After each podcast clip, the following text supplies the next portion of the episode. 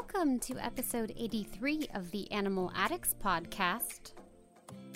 On today's episode, Casey talks about a new deep sea jellyfish that was caught on video for the first time by scientists. And I talk about another dinosaur skeleton that was sold at auction for an exorbitant amount of money.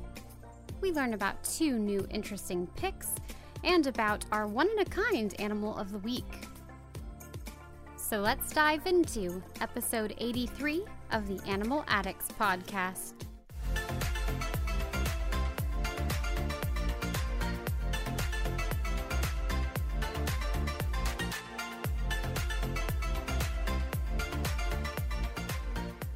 Hello and welcome to episode 83 of the Animal Addicts podcast. As always, we're your host, Allie. And Casey. And today we're going to talk about a whole new batch of awesome animals. But before we get into that, Casey, what have you been up to since last I saw you? So I started watching the new season of Stranger Things. Nice. I did that all in a day. How did you like it? I love it. Okay, good. I mostly Uh, liked it, but I did find a problem where I was like, this is this is unrealistic. but then I'm also like, We don't look need at this realism. show. this show is so unrealistic anyway, but there there's so many things I was like, that makes and then I just like just give up. it's obviously crazy sci-fi anyway, so Yeah. Um, so yeah, I like it. I know. I remember my sister and I were talking about some people were trashing on this season compared to the other seasons. I don't agree. I like this season, and we were talking about it. My sister and I agree that of the seasons so far, our least favorite is season two. I don't know if I remember season two, which was the season of Bob. I liked that season. That was season two. I liked that one. was it because of Bob? I liked Bob, and then also I loved all the things of like, oh, spoilers, folks. If you haven't watched that by now, you're really behind. Mm-hmm. But it's like, oh, Bob from Stranger Things, and it's like, Samwise did not help Frodo throw this into the fiery pits of Mordor, so you could call him Bob from Stranger Things, and then, like you like child or something like that. And then there's another one that was like, but from the Goonies did this, you fetus. anyway, I'm just like, oh, Sean Astin, I love you. Uh, Anyway, um, Sean Astin is amazing. mhm. Also Rudy. But But anyway, yeah, yeah, I've decided now. Me and my sister are planning on rewatching all of it. it'd probably be good to watch it all together. Yeah. First, we because the only one we haven't rewatched was season three. Because normally, what would happen is she and I would watch it. She would watch it by herself first, then she would watch it with me first, Oh. and then we watch it as a family together. Well, that's like cheating. I don't care. Okay. okay. We're the fanatics. We're allowed to do so. I know, but I would feel like you're not supposed to watch it before you watch it with me. Otherwise, like you know stuff I already don't know. That's not fair. Well, to the family, it doesn't matter. I mean, the family doesn't seem like they care, but like I would care if you're the two that are crazy Yeah. about it. I think one time we did watch it together, and neither of us watched it beforehand. But my family watched a lot of the season without me because one of the days we were spo- I was um we were going to watch it. They still watched it was when I was working on this. Oh yeah, I know. We've had a lot of work to do on this because of our friggin' delays with technical issues. yeah, and then there was other delays related to other stuff because I was behind. I was like, I'm not skipping ahead. Yeah. I can't leave plot twists. Yeah. um, so So I guess we round up like season one is Christmas lights, season two is Bob, season three is the mall, yeah, and, and season four is well, we won't say anything about that one because Mm-hmm. that's still new and people probably haven't watched it yet. yeah, and two more episodes left of it that come out in July. Oh, there are two more still. Yes, two okay, more. I was And like, this of is a weird place to leave it. Yeah, and Okay. one of the episodes is over two hours. Oh snap! Yeah, Wait, is this the final season or are they doing one more? they're doing one more after this Okay. one. All right.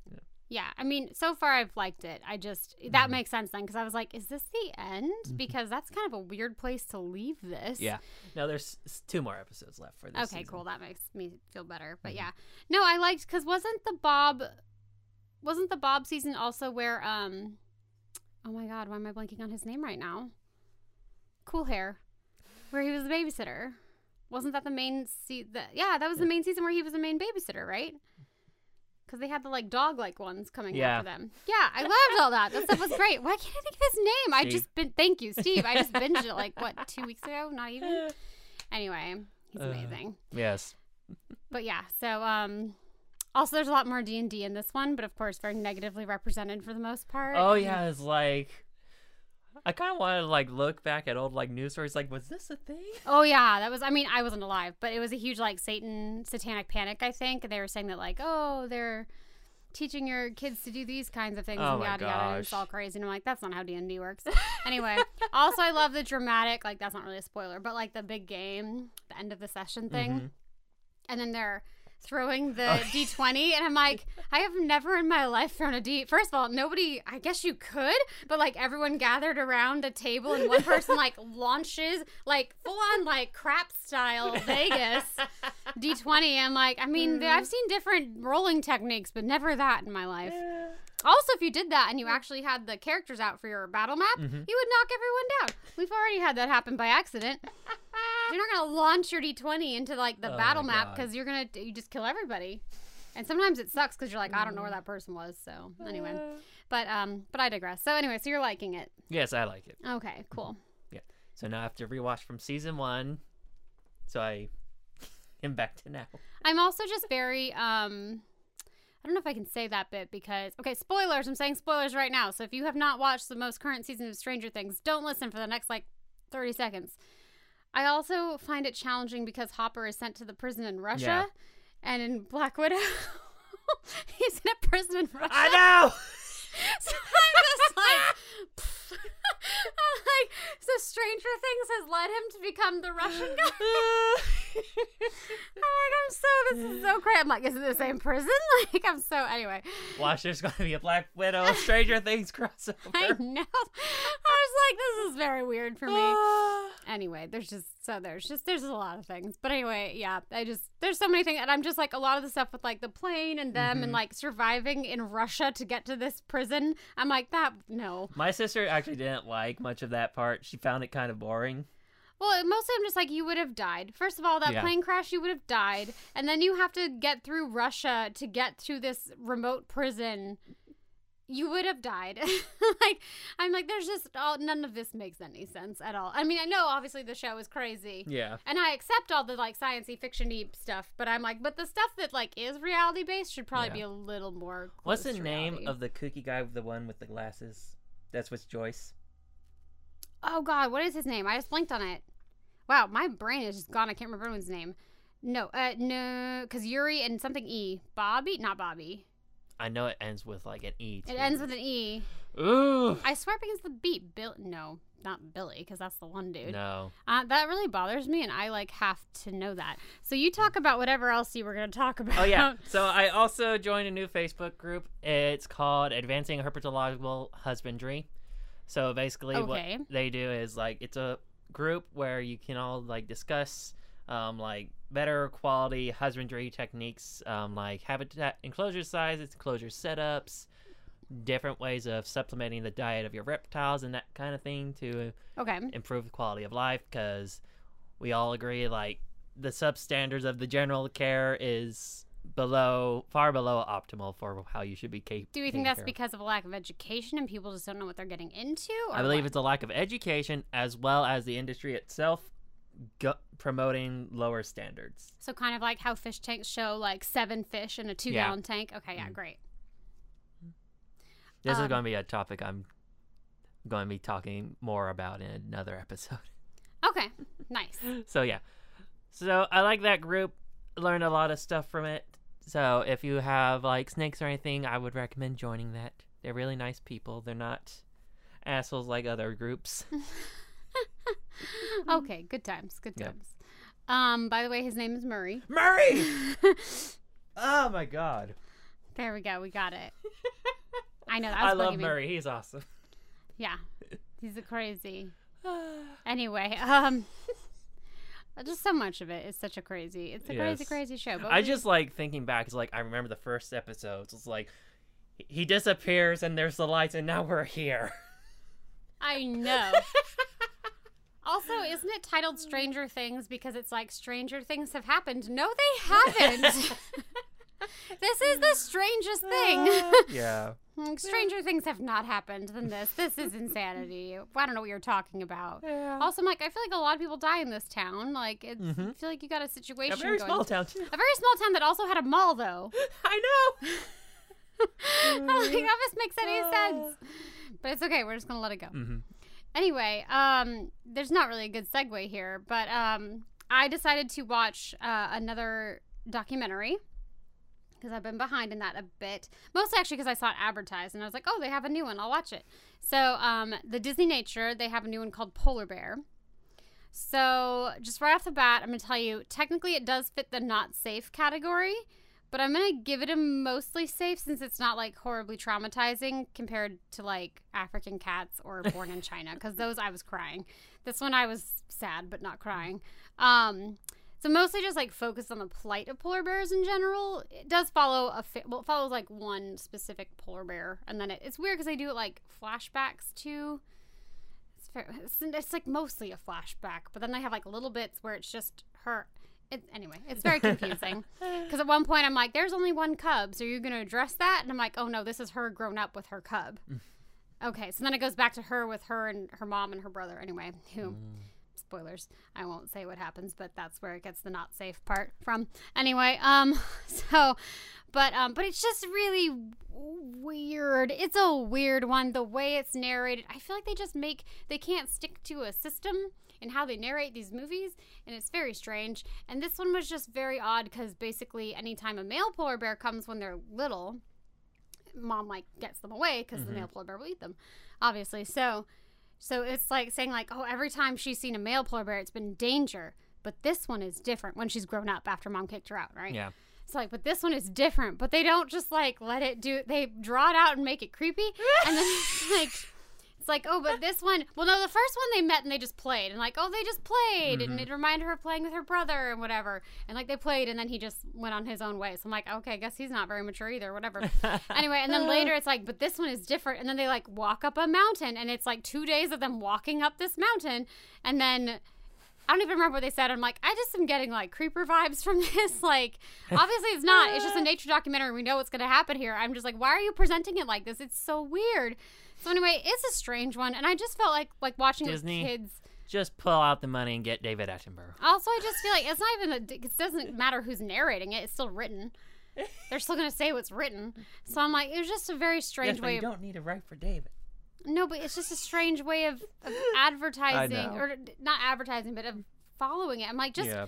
just say that they're gonna make babies. Like, just get to it. Stop drawing it out and make it creepy like this. Like, it's fine. It's a nature video. Like, I feel like this would be harder to explain to a small child than just watching like a Mutual of Omaha nature video from back in the day. You know what I mean? Oh like, my gosh.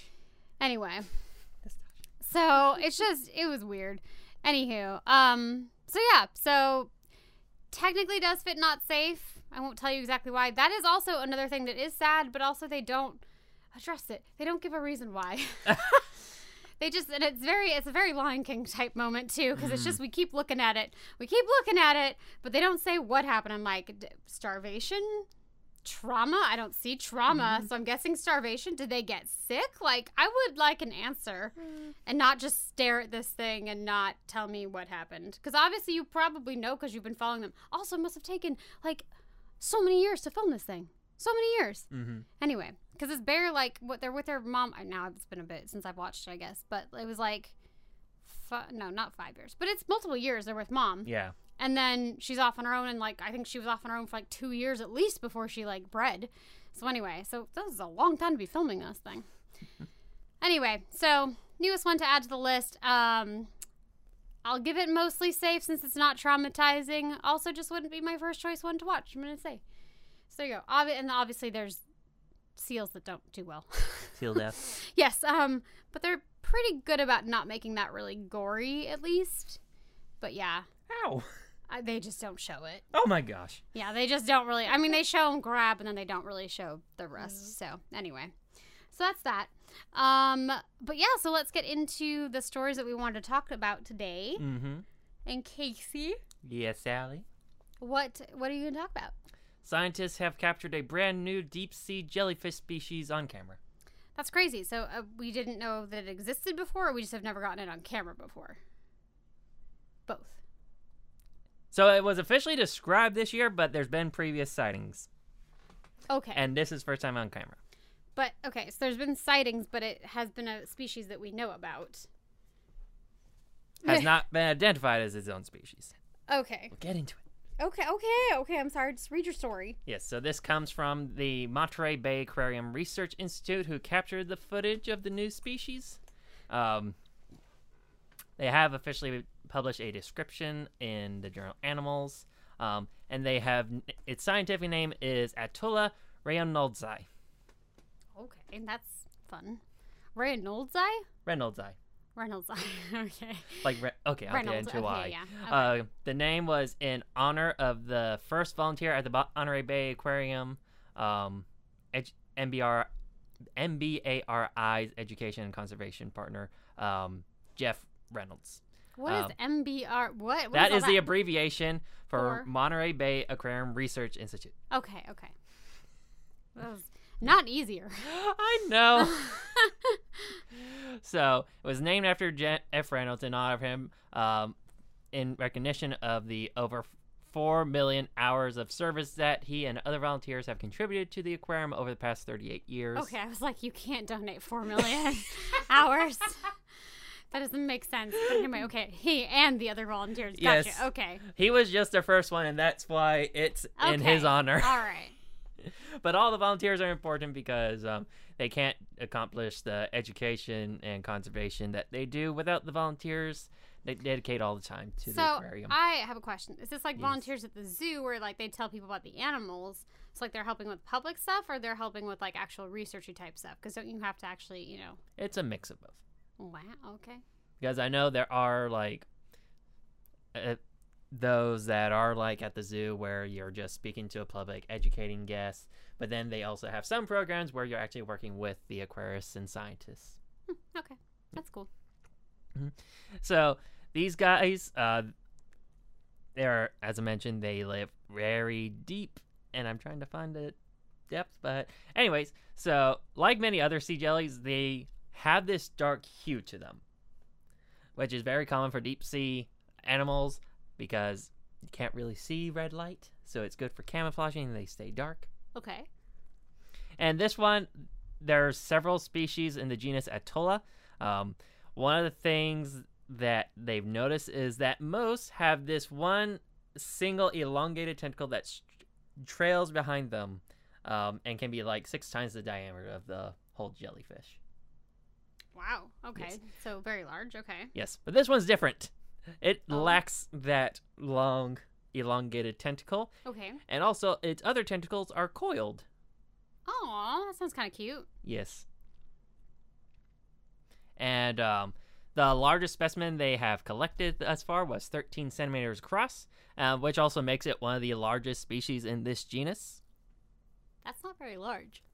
No, it's about, but it's large for the genus. Okay. They're not big jellies, I guess not.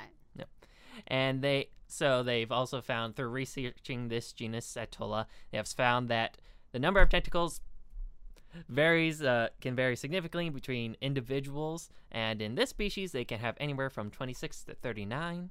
Okay. And they have collected, they've done observations of this species prior, but ha- wasn't identified, and they have noticed that it is not a common species and has only been seen 10 times between April of 2006 and June of 2021. Oh wow. Okay. Yes. And so far, it's only been found to live in Monterey Bay at depths of 1,013 meters to 3,189 meters below the surface. So you know, not deep at all. No, not deep. at all. Nope. But yeah, that's the new species that's been discovered. The link I will provide also has the official description, and it is a newly discovered to science. Uh, it was only got its official taxonomic description just three months ago. Oh wow. Okay. Yep. There we go. New stuff. A new jelly. New jelly. Well, from new to very old. It is. um, the the headline here for my article is sold. Dinosaur skeleton that inspired velociraptors from Jurassic Park auctioned for $12.4 million. These people with all of this money. That means that's like a private collector, most likely. That's crazy. You got that much money to spend on one thing? Does it say what he's doing with it? I don't know. I don't find I'm going to tell us who this person is who bought it. We're going to see. We're going to look into this a little bit. But anyway, I didn't really care about so much who bought it until I saw that amount. And I'm like, you should be probably working on like global warming and like, you know, poverty and stuff with that kind of money. Okay. Anyway, so we'll get into it a little bit. So, a rare dinosaur fossil of Deinonychus. I don't know why I just said it that way, but that was close. Whatever, we're moving on. The species that inspired That the correct. the species that inspired the appearance and behavior of the fearsome velociraptor in the Jurassic Park movies just sold for the mammoth sum of 12.4 million on the auction block. The 10 foot long, 3 meters, uh, skeleton unearthed in Montana in 2015 includes 126 fossilized bones of Deinonychus and how do you say it? Highlight it for Antyropus? me. Antiropus?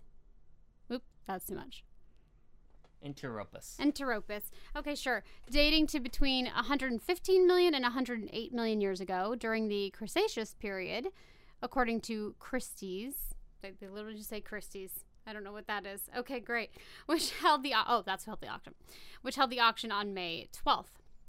So the American paleontologist Barnum Brown, what a great name, discovered the first Deinonychus fossils in 1931, and later descriptions of the animals so awed Michael Crichton, the novelist behind the Jurassic Park series, that he rebranded the dinosaur as Velociraptor, a known turkey-sized relative of Deinonychus from Mongolia, because he thought Velociraptor's name was more dramatic. I disagree. Anyway, but was it really, Casey? This is what the article goes on to say. Okay. Deinonychus is a fairly metal name for those who know what it means. Terrible claw in Greek. Mm. A fitting moniker for an athletic and sharp toothed meat eater that likely used its sickle shaped toe claws to slash and disembowel prey. However, even the paleontologist who named Deinonychus in 1969, John Ostrom at Yale University, later acknowledged in an interview with New York Times that most people don't understand Greek. no shit yeah. um, and likely didn't appreciate the ferocity of the dinosaur's true name. Oh my gosh, craziness. Anywho, but also like if you think about terrible claw, it makes so much sense because the kitchen scene, Yeah. obviously. Uh, so anyway, okay, as a biologist, that kitchen sheet, it's cool, but it grinds my gears. It's like that would that never happen. grind your gears is your phrase today, and that makes you sound like eighty, uh, It- maybe like well, what you don't know is I'm an 80 year old in a mid 20s Okay, man's great, body. Great. and why does it grind your gears, Casey? It would never do that. It's a killing claw, and you're going to dull it by tapping on concrete. It's It's been in, not happening. It's been in captivity. and It also was made by genetics. It didn't grow up with its mommy to teach it how to do things, Casey. anyway, it was born with a flair for the dramatic. anyway, um, so anyway, it goes on to obviously talk more about them, but it's you know it's cool, and there you go. Um, so I would love to have that much money that I can that I can buy a skeleton for that much. It's ridiculous to me. Anyway, so I will link the article. so we don't know who this person is. I don't see it really. um, they just talk about oh, its nickname is Hector. So that's Hector. fun. Hector the Apparently Deinonychus. from the Iliad. So I don't know why. I don't really understand why that's a thing. Why did they name it? I don't know why they named it Hector. I don't see the reason for that. I feel like if someone just someone just liked it. Mhm. Anyway, Yeah, I always. I was going to say grab my gears again Mm-hmm. when people buy these like pristine specimens of especially vertebrate fossils. It's like no. if it just sits in someone's private collection, it pisses me off. Yeah, it should be in a museum where people can actually um, enjoy it. I'm just trying to see. Uh, yeah, and they just talk about some other past dinosaurs that have been auctioned off. So I mean, maybe it will wind up there because I Yeah. think sometimes they buy it and then they wind up giving it to museums or at Mhm. least like leasing it to museums. So anyway, so we'll see what what happens. But Mhm. anywho, so that's that. Um, must be nice to have that kind of money, but also yeah, Jurassic Park changed it to Velociraptor, and I'm not exactly sure why, but but uh, whatever it's, it's what I forgot the name of it already. What Mhm. claw? Where was it? Terrible claw. Yep, terrible pretty, claw. It's pretty cool. I like that. Yeah. Velociraptor translates to swift thief. By the way. Also awesome. It's a swift leaf of your life. Yeah. it's not that swift for everybody though. No, it's about Uh-huh. the size of a turkey. So well, if you know, dinosaurs were still around, those were the ones that you would actually know have to worry about because they go after you, not T Rex. I just like chihuahuas. it's the same idea. Well, a T Rex won't come, go chasing after a human because it'd be like you running a marathon for a chicken nugget. I am like, yeah, it's not worth the effort. Um, oh, if I could have a chicken nugget. Anyway, um, Would you run a mile f- marathon for? it? absolutely not. I wouldn't run that for much of anything. Um, anyway, I don't know why it made me think of it, but um, I'm gonna have to try to find that picture. I, I see the same thing too because it's in silhouette. Mm-hmm. I forget the caption is, but something like, "Tell me why I thought these were little dinosaurs." And it's coati with their Uh-huh. tails up in the air, and they look like they're little mini dinosaurs because it's all like in silhouette. And I was like, legitimately, that's what I thought too That's by funny. looking at this picture. So, But um, just as a side comment, Deinonychus is my by far one of my favorite dinosaurs, and part of the reason for that is it was the first species of raptor where they definitively shown that it hunted in packs. Oh, okay, Yep. that is pretty cool. hmm They found a group of them around a the members that, of the pack that died around a Tenontosaurus um, that they could tell they were feasting on because of marks on the bones and stuff. Ooh. So, yeah. Well, that's exciting. Mhm. All right. Well, that gets us into um our picks. Yes. oh, sounds excited about it. Um, and it was Casey. Obviously, it was Casey's turn to choose. And what was It- the category? And what did you choose, Casey? Interesting invertebrates. Okay, which is again an insanely broad topic. I'm giving you the world I- is your oyster I've to choose from. I told you I don't want it. well, I'm giving it. To don't want what you're selling. Anyway, move along. Go ahead and uh, tell us about your choice. So I went with the sea angels. Okay. So sea angels actually belong a group that belong to the family Clionidae. Um, today we will focus primarily on those in the genus Clione. Sea angels are found throughout the world's oceans, usually in cold and temperate waters. Some living around at the surface, but can also be found at depths up to 600 meters below the surface. They are incredibly small animals, measuring only about 1 to 2 centimeters in length. And they get the name sea angel because they have little appendages on the sides of their body that look like wings when they flap in order to swim. They're cute. Yes. The sea angel is actually a species of pelagic snail. The wings are actually called parapodia and are actually a modification of the foot seen in land snails. They have some resemblance to another animal called sea butterflies, but the sea butterflies tend to be smaller and have shells. Both species actually start their lives in a shell, but as they mature, the sea angels will eventually undergo a kind of metamorphosis and will shed their shells. These animals may have an angelic appearance, but they are actually predators and hunt other species of pelagic gastropods, which includes the sea butterflies.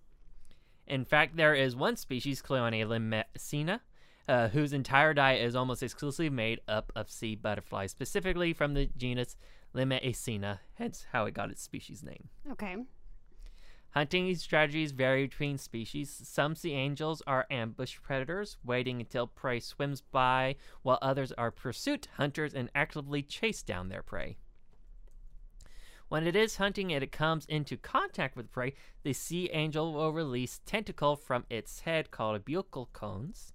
The buccal cones contain what's called a radula, which is a characteristic shared amongst nearly all of the mollusks. It is like a rasping tongue covered with teeth and that is just how it consumes its food. Ew. Even though it is a predator, due to its tiny size, the sea angel is prey to many other species, and it has evolved defense mechanisms of its own. This mollusk produces a compound that it uses to deter fish, and is one of the only known mollusks in the world to produce its own chemical defense rather than just accumulate it from another organism it eats. oh. There are actually tiny crustaceans called amphipods that will take advantage of this, and they will hitch a ride on a sea angel's back to help avoid predation. Just like many other gastropods, the sea angels are hermaphrodites, so any two can reproduce together. They will come into contact and mate, which can last several hours. Then, after two have fertilized each other's eggs, they will release the eggs into the water column. However, some sea angels are different in that they are sequential hermaphrodites. These species will change sexes at some point in its life. This is seen in many other animal species, but it is different in the sea angels. Most sequential hermaphrodites are protogynous hermaphrodites, but the sea angel are protandrous hermaphrodites. This means that all individuals start off as a male, then will turn into females later in life, which is actually quite uncommon in the animal kingdom. Because they're usually protogynous. Yes, most sequential hermaphrodites are protogynous. Okay. Mm-hmm.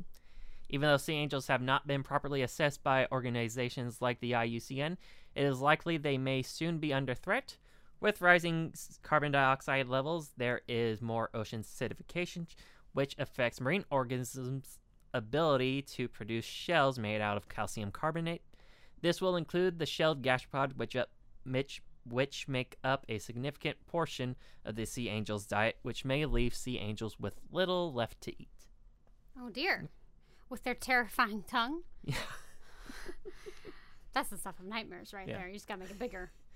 There's videos because land snails also have this. And it, it's I think it's cute when you watch them eat, Okay. just looking away with their radula. Ugh.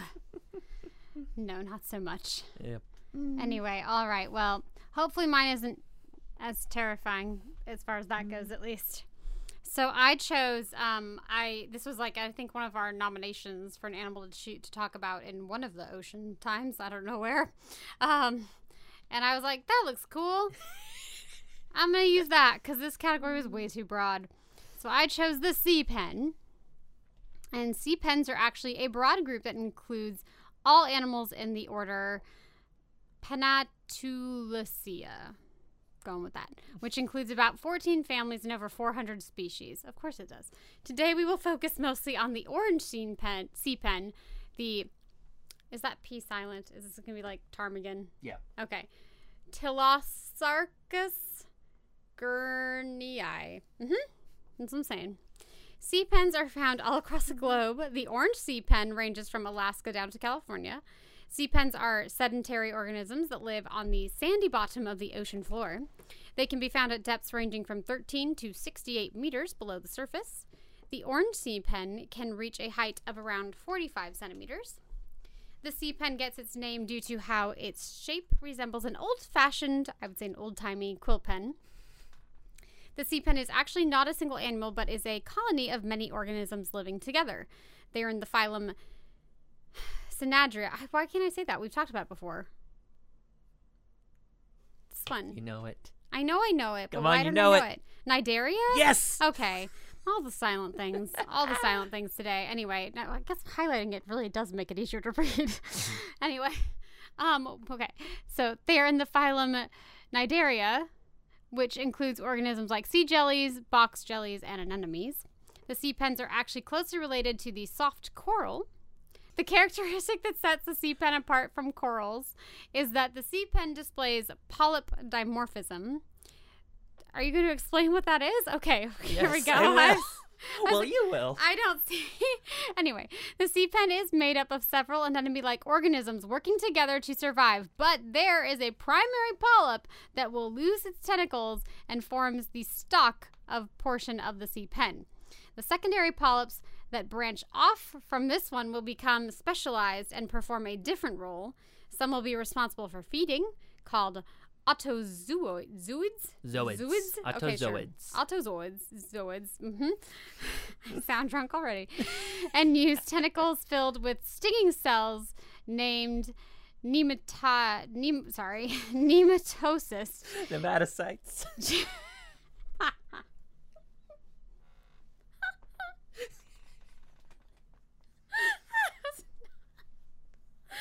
Not even remotely close. yeah, it's also it's not like this is the first time we've talked about it. I know, but it might be the first time I've read it. Nematocytes? yes, nematocytes. Great. Okay, perfect. Um, cells Nematocytes. called nematocytes to capture plankton. Other polyps are responsible for reproduction, and others move water in and out of the canals of the body for ventilation to distribute oxygen. I'm already loopy. This is going to be great. Okay. Most sea pens have separate sexes, with a single sea pen usually being either male or female. But there are some species that are hermaphrodites, and similar to corals, they reproduce by massive seasonal spawning events. The sea pen does have some predators to worry about, such as the leather star. What have we not talked about that? and a group of sea slugs known as nudibranch. Nudibranch. Nudibranchs. Nudibranchs. it's just full of words I'm not going to get right today. Anyway, even though it is a sedentary animal, the sea pen is not defenseless.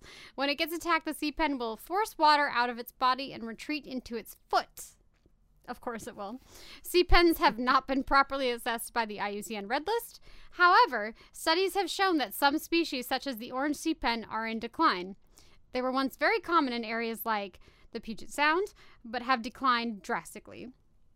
Their predators, like sea stars and nudibranchs, is that what it was? Yes, it's okay, nudibranchs. great. Have also disappeared, leaving barren, sandy bottom areas. And without these animals, it affects animals at the top of the food chain as well. But scientists are not sure why sea pens have started disappearing. All right, that was a rough one. I'm trying to recover. I'm laughing too much. I got tears. It's great. it's perfect. Anyway, um, and you know what?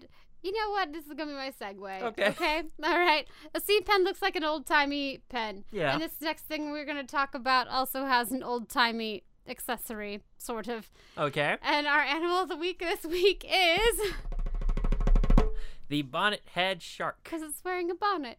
It's not actually wearing a bonnet. No. Now I want to see a shark wearing a bonnet. Can you imagine a great white shark with a bonnet? It's a lot less scary. it's kind of like the wolf pretending to be grandma. Oh my god. Anyway, this is where we're going today, obviously. I see what's happening. Great, perfect. All right, tell us about the bonnet head shark, Casey. Yes. So these guys come from the order Carcharhiniformes. Mm-hmm. They are in the family Sphyrnidae, and their scientific name is Sphyrna tiburo. Okay. They are found along the Atlantic coast of North America from Rhode Island down to Brazil. They are also found in the eastern Pacific, ranging from southern California down to Ecuador. It is estimated that this species has a lifespan of around 12 years, but they may live longer. It is the smallest of the hammerhead sharks. Like other sharks, they are sexually dimorphic, with females getting larger than males. They average about 0.7 to 1 meter in length, and there's some individuals that may get to be 1.5 meters. They are relatively social for a shark species and are usually found in same sex schools of around 10 to 15 sharks, but occasionally can be found in much larger congregations from 100 to even 1,000 sharks in some instances. Wow. The species also has been known to use some visual displays for communication. Males will make a hunched posture towards other sharks. These sharks have also been seen um, head shaking and snapping their jaws, which are all suspected to be ways to maintain dominance within the school. Like the other hammerhead species, the most noticeable feature of the bonnet head shark is its distinctive head shape. The head in these sharks is also known as a cephalofoil. In this species, though, it is much more rounded and more shovel shaped than other hammerheads. Even amongst the hammerheads, though, the bonnethead's head is unique in that it is the only known shark species in which the head shape differs between the sexes. Oh. The edge of the head is more rounded in the females of this species, while it is more pointed in the males. Some of the hypotheses for the evolution of this unique head shape of the hammerhead is that it may incre- increase maneuverability and give added lift to the shark. The way the water moves across the cephalofoil, it acts similar to how air moves across an airplane wing, providing it with lift, which may help it make much sharper turns and more maneuverable in general compared to other sharks. The eyes are located at opposite sides of the head, which increases its field of vision, and this allows it to better detect predators that may approach it from behind. It is also possible that it gives them a sensory advantage because it allows the shark to have more ampu- ampullae de Lorenzini. These ampullae are tiny canals across the head of all shark species that detect the electrical impulses emitted by muscles, which allow the shark to detect prey that may be hidden beneath the sand. It is the diet, though, of this species that makes it truly unique among sharks.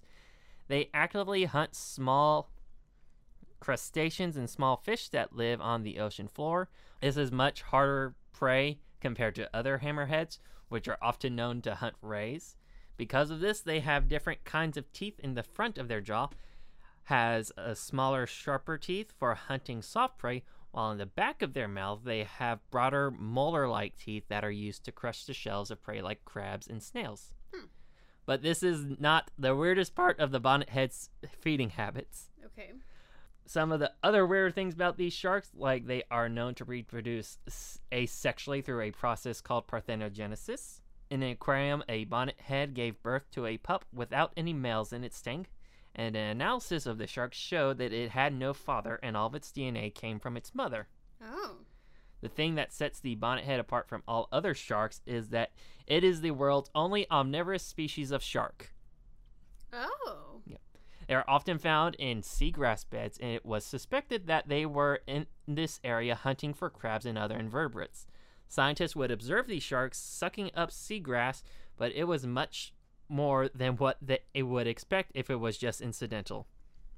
Some individuals have been found with gun, gut contents that were 60% seagrass. Whoa. However, just consuming the grass does not make an animal an omnivore. For example, cats are well known for eating grass, but they are still obligate carnivores because they aren't digesting it.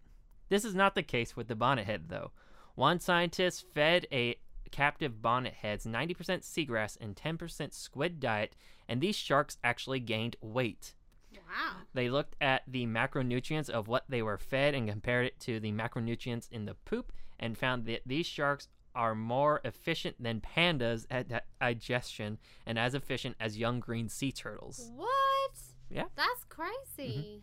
In another feeding experiences, scientists performed what is called a stable isotope analysis. Um, so, atoms can have different numbers of total neutrons and protons. Um, neutrons will vary, protons will be fixed. There's radioactive ones where they're unstable and they will turn eventually into another element, but there's stable ones, um, such as carbon 13, whereas they'll usually find carbon 12 in organic organisms because it's a lighter element and easier to use. So what they found that when they tagged um, the seagrass with these carbon 13 isotopes, they found that there was an increase in carbon 13 in their liver, showing very definitively that they are omnivorous sharks. Weird. Yep. So they're only shark who is an omnivore. Yes. Crazy. The bonnethead shark was recently uplisted from least concern to endangered back in 2020.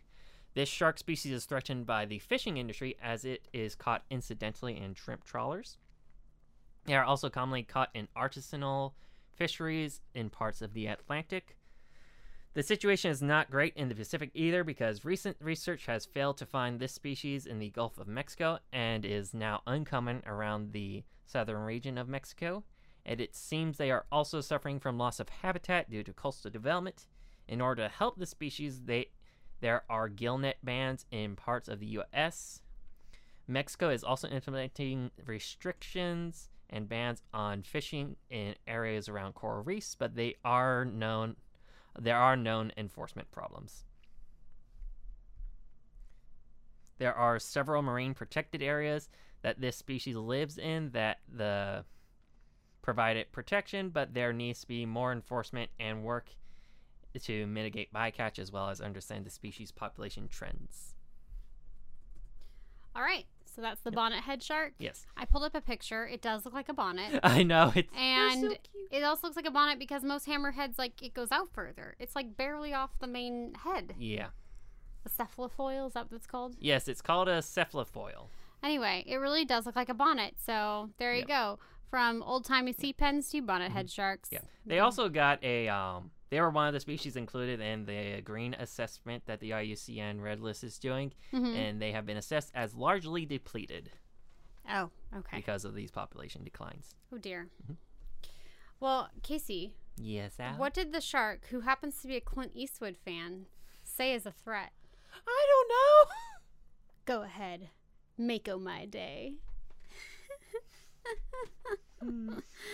I obviously didn't expect you to get that, but I enjoyed that one quite immensely. All right, well, that brings us to our challenge, Mhm. and we have not done this in a while, so I figured we should we should try our hand at this again. Um, so we are going to name animals Okay. with a certain amount of letters in their name. Okay. I am using a D10 to decide how many letters. I will say it can't be three, four, or five because we've used that before. I'm gonna make it easier. At one Wait, point, this is amount of letters, right? yes, Okay. not syllables. So I I. I know at one point we like switched the letters so we couldn't think ahead too much. I think let's just keep it the same amount of letters the whole time. Same amount And of letters. S's are fine. So if it's like cats, right, you can put an S on it. So let's see what I might have to roll this a few times because, like I said, three, four, and five are roll again. Great, we got a six. So that's a new one. So we have to do animals that begin with six. To begin with six, that have six letters in their name. Okay, Do you have your timer handy? Am I getting mine out?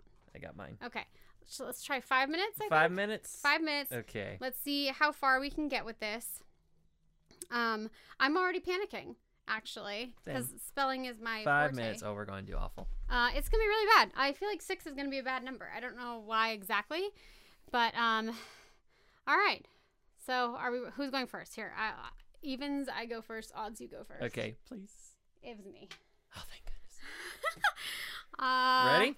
Not really, but okay, go for it. Go. We're gonna have a lot of fingers happening. Tigers. Tigers.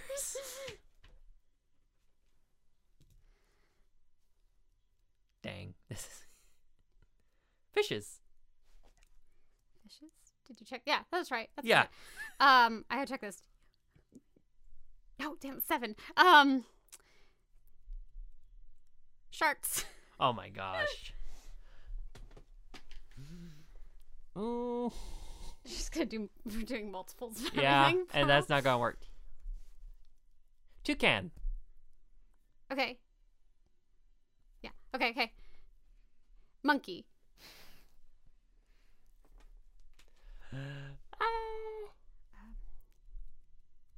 Bonobo.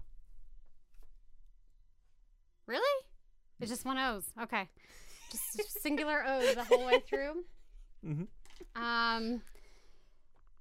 Oh dang! It's one too many. Uh. ah, I'm freaking out. I'm freaking out. Um, is that how they're spelled? Then I forget how to spell things, which I've always sucked at spelling anyway. Um, I'm freaking out. Oh my gosh. Um, just pick an animal group, Allie, and stay there. Um, oh no. Horses. Chimps. Dang it. Okay, um um um freaking out. Uh so many bird names are so long. Uh Eagles. Grouse. Um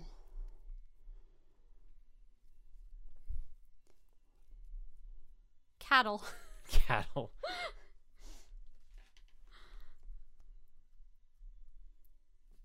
Mm, We have listed no actual specific animal, by the way. weasel. Am I trusting you on that? Yeah, I think that's right. Okay. Um, ferret. Dang it. Ha. Nope. Lemurs. Um, how are we doing on time, by the way? Uh, a little over two minutes. Okay. Oh no, we have to do this for more than two minutes. Oh god. Okay, you said lemurs. Um. Dang it. Um. No. Uh. Ooh. Are we okay? I didn't decide that. We didn't say that. Can it be two words together to make one animal? Sure. Okay, kit fox. Uakari.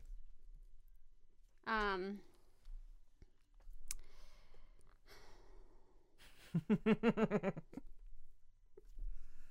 Cool. Cool. cool. um.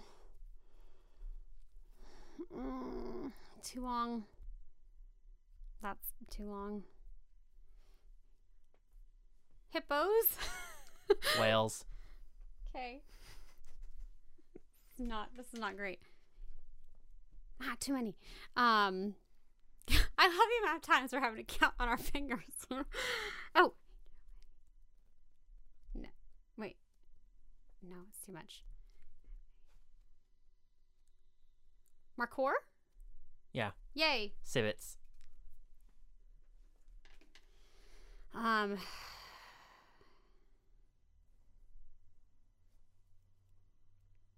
Adders. Fine. I mean, it's type of snake.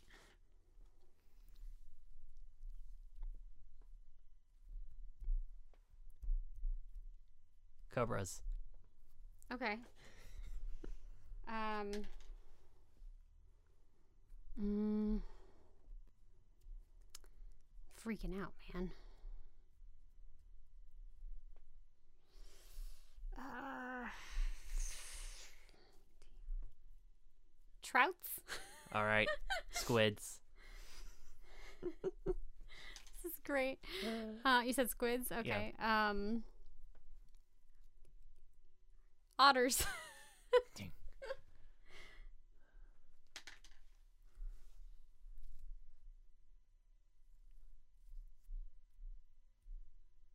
Oh my gosh.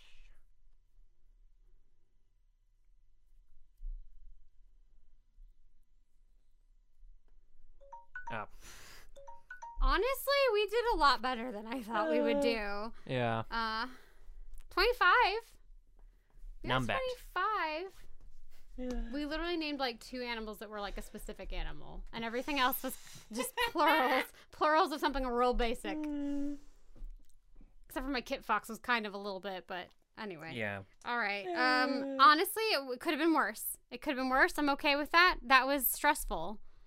It was for me at least. Mhm. Um, yeah, I was like, I can. I was for most of them. I got one right away after you were done. just that last one, and I'm mad because that was an animal of the week that I just named. Numbat, yeah. I'm sure we had other ones that would have worked too. Mhm. I just couldn't like pick a category and keep going with it. I was jumping all over the place. So I was like, oh my god, pick like fish or pick birds or something and stick to it. Anyway, um, all right. Well, that brings us to the end of episode 83. Thank you for listening. As always, we're your hosts, Allie. And Casey. And we will catch you on the next episode of the Animal Addicts Podcast.